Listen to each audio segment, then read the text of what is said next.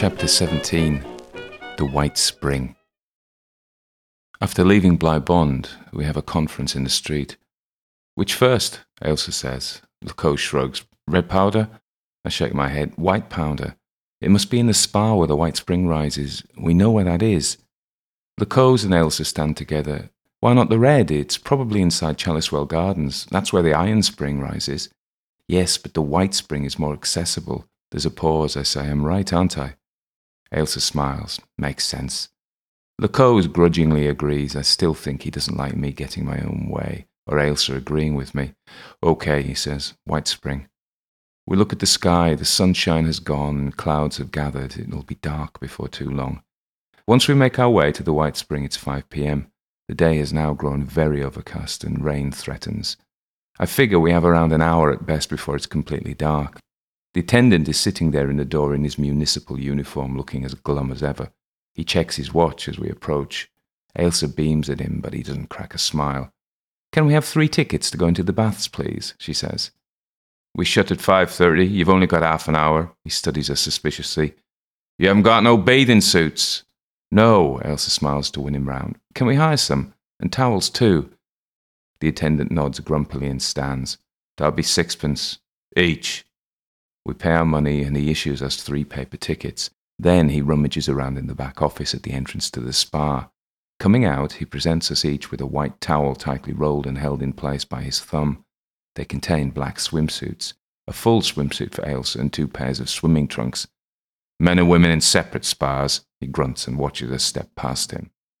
Lecoq gives him a mock salute as he goes by and we enter the swimming baths. The place is ominously empty. It's lit only by candles that flitter and gutter in their holders. Ailsa wrinkles her nose. This doesn't look or smell like a normal swimming baths. What is that smell? I say, trying to follow my nose to its source. Incense, Ailsa says, pointing. A brass, Indian style incense burner sits on a cube of rock at the edge of the stone basin that contains the first of the pools. Smoke rises and the burner is surrounded by withered roses, small coins and glass beads left as if in offering. It stinks, Lecoq says. It's supposed to be spiritual, I guess. I look round. Water drips from the ceiling. Despite the Victorian facade outside, the interior looks ancient, as if it had been carved from the rock by prehistoric people. There are small individual pools dotted around the interior, and water flows from one to the other. I guess you can sit in them and take the healing water if you like. I bend down and test the temperature. Ailsa does the same. Cool, but not cold. I taste the water on my fingers, but it merely tastes slightly chalky. Ailsa says, It's warmer than I'd expect if it had just flown from under the hill. Maybe there's some volcanic activity, Lecoq says. I snort. In Somerset? I'm being a smart ass and I know it. He shrugs. I don't know the area. I'm French. I hadn't realized he was French, though I probably should have from his name. I peer further into the spa where a tunnel leads deeper into the hill. We paddle through water about an eighth of an inch deep, our shoes splashing. The water leaves a white stain on my black shoes. Leaving the entrance spa with its small pools, we go down the corridor. The women's changing room is on the left and the men's on the right. I stop, hesitant. Ailsa slaps me playfully on the shoulder. We're not really going to change you, ninny. I blush. Of course, I knew that. No, you didn't, Lecoq says laconically. They walk on and I follow. The air is chilly now, and a draught blows from further down the passage. I see a faint cloud of my breath. Running water sounds come from everywhere, and dripping echoes from the recesses of the cavern that look less and less man made the further we progress. As I'm not going to use them, I put down my towel and swimming trunks, and the others do the same. Ahead of us, a curtain of coloured ribbons flutters, screening off the view of the passage that leads deeper into the spa. Ailsa lets the ribbons flow through her fingers. They're the colour of peacock's feathers. I take it we go further in, Lecoq says. I study the floor. This white residue can't be the white powder, it's too easy. Maybe the powder itself is further into the caves. Maybe we can dig it uh, or harvest it from there. You tell us, you're the alchemist, Lecoq says. Hardly. I only have 40 points in alchemy. It doesn't make me an expert. You're an expert to us, my dear, Ailsa says sweetly. We push our way through the coloured ribbons and see a spiral stone staircase leading down. I'm still tentative. I, I guess the source of the spring must be down there.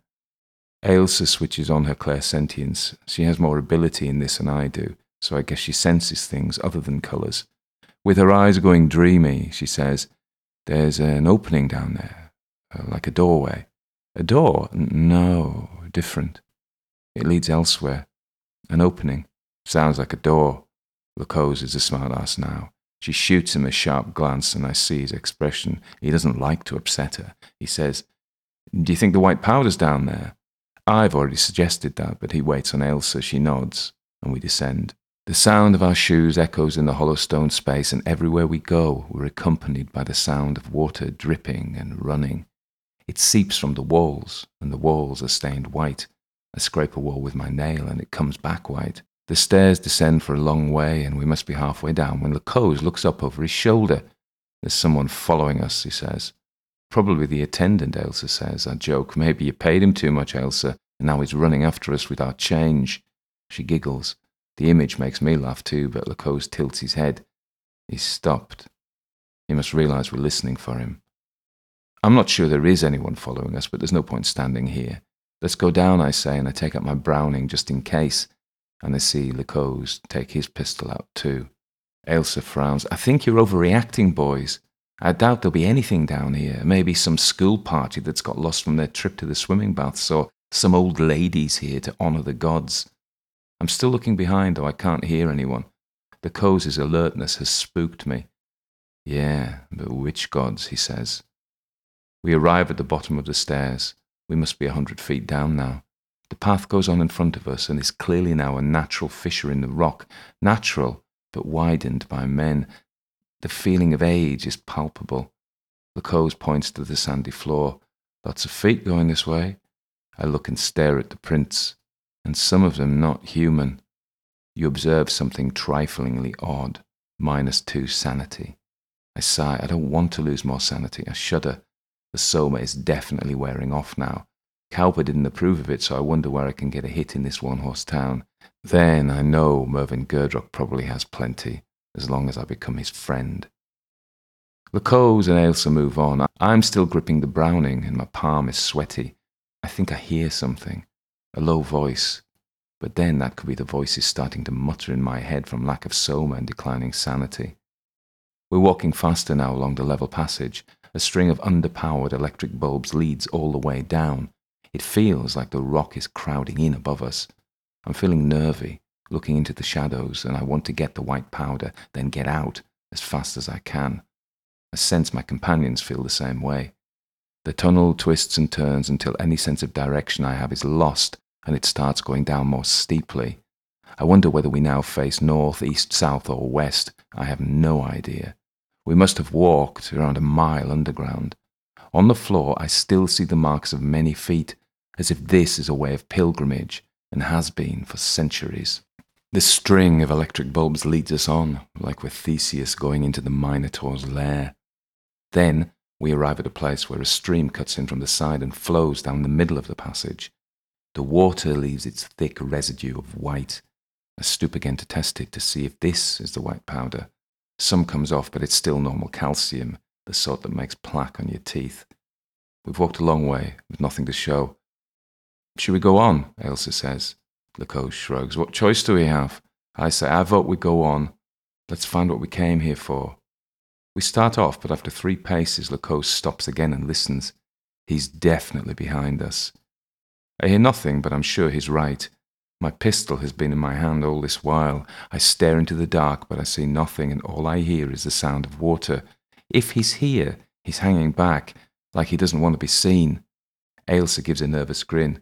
He's maybe waiting for us to get to a suitable point, then he'll ambush us. Then she stops smiling. We walk on, and the stream gets wider and deeper, taking most of the passageway up now. Soon we have to press ourselves against the tunnel wall in order not to plunge our feet into the water. I become obsessed with every echo, listening for whoever it is behind us. To my ear, there sounds like more than one creature following.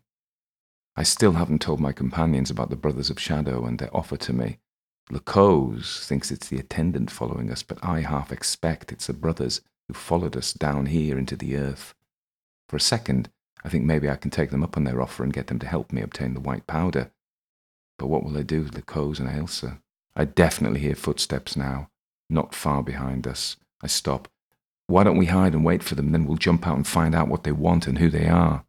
Lecoq says, No, let's just get to the end of this tunnel, get the powder, then turn and face whoever it is. His plan makes more sense. Ailsa is looking distinctly nervous now, but she smiles back.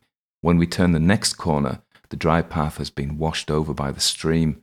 Without discussing it, we wade ankle deep through the water noisily, so all chance of stealth is gone. My shoes are soaked and my trousers too, halfway up my calves. The water stains them white, but the temperature of the water is pleasant, as if we've gone so far into the middle of the earth, the water itself is warming up. Soon, the water's knee deep, and Ailsa struggles to wade through it.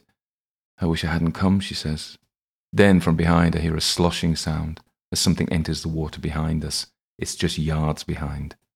Unexpectedly, the tunnel opens into a cavern. Lecoq flashes his electric torch, but the string of electric bulbs extends even here, though they cast more shadows than light.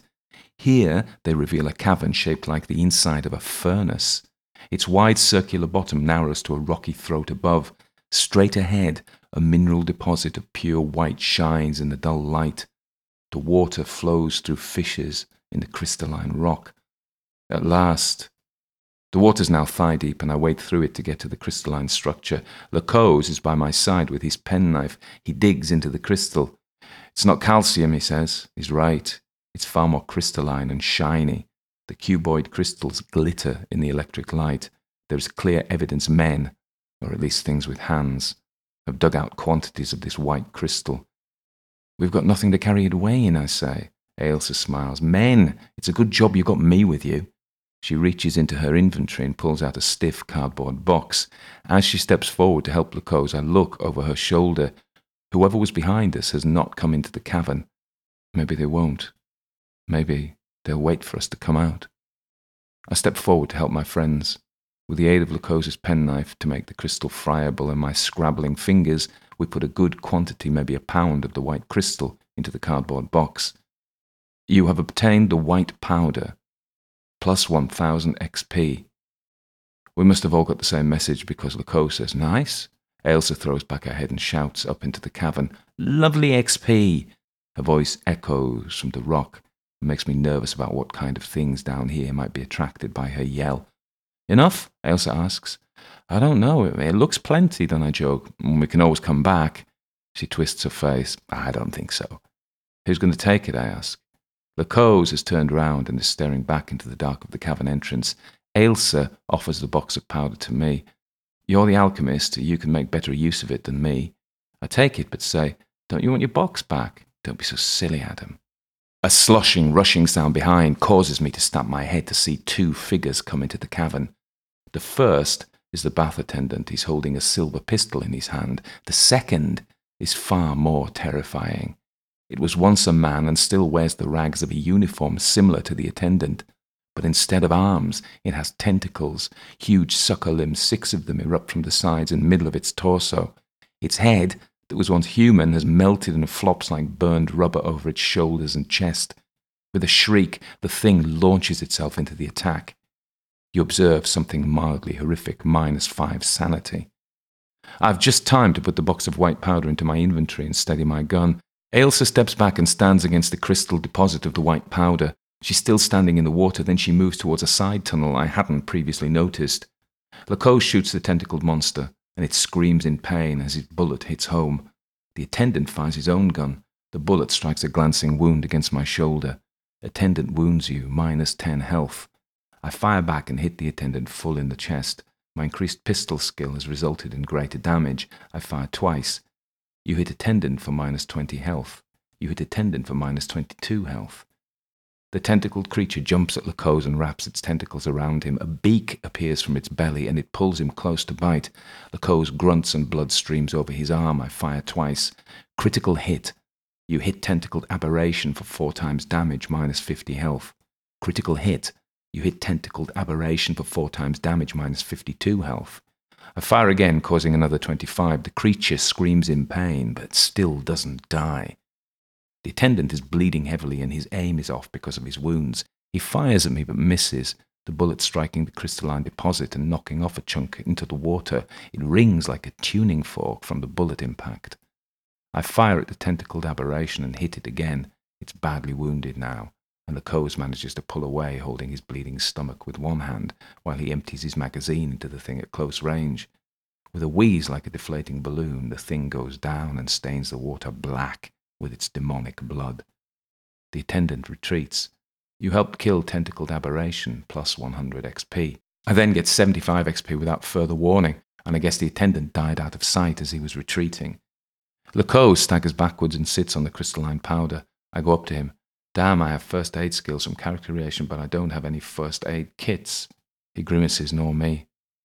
Ailsa emerges from the shadows, producing a bandage and some cotton wool. She stares at the water stained with the thing's blood. She wrinkles her nose. Do you think it's safe to use this water to clean the wound? Who knows? Lecoq grunts give it a try. Ailsa does her best and applies the first aid. Lecoq smiles wearily and says, That's restored 20 health. How much damage did you take? I ask. 47 in total. Ouch. Then I remember I have a heal spell. I select it from my hotbar and look at Lecoq, trusting my gaze to act as a targeting mechanism. I hit heal on the HUD, and a silver glow comes from my fingers. I speak words in Greek and healing magic effects, Lecoq. He nods his thanks. Another 20, only seven down. I could heal again? Then I remember it's on cooldown. He shakes his head. No, save your mana. It's not worth it for only seven health. Ailsa looks at the bloody tentacled corpse as it hangs dead in the water. She prods it with the toe of her shoe. What the hell is that thing? I study it and see on my HUD the monsters' names come up. Tentacled aberration. Tentacled horrors are once men that have been corrupted by dark energy. We've got the powder, I say. Should we leave? Ailsa gestures. I only went a little way into the tunnel, but there's something up there. Something we have to fight. She tilts her head. I'm not sure. There's a noise like tinkling bells, and I got the impression there's a creature in the corner there. Lecoq reloads his pistol, so I do the same. He walks through the water to the cavern entrance and disappears for a short while, and I wonder where he's gone until he comes back holding the silver pistol the guard had. He's grinning. He looks more pleased now than I've seen him all the time we've been playing. Always loot the bodies, he says. He hands me the silver pistol. Tentatively, I put out my hand and he drops it in my palm. Here, you have it. Thanks for the healing. I step back. Are you, are you sure? It, it's yours by rights. He shakes his head. No, you have it. You deserve it. And anyway, I'm not really a two gun kind of guy. I think it looks a bit pretentious. I laugh. But you must think I am. He winks. I check the gun against my wiki and it tells me it's a Walther PPK, James Bond's gun, except James Bond's gun isn't silver. As I weigh it in my hand, I think it does look a mite pretentious. It takes 9mm rounds, so I could load it from the same box my Browning uses. I have about half a box left. I'll need to get more ammunition too. Ailsa is also standing tentatively at the corner of the side tunnel she partially explored. Should we go and take a look? We've got what we came for. We could leave, I say. She stands with her back to the tunnel. It just feels like there must be something good in there. Call it feminine intuition.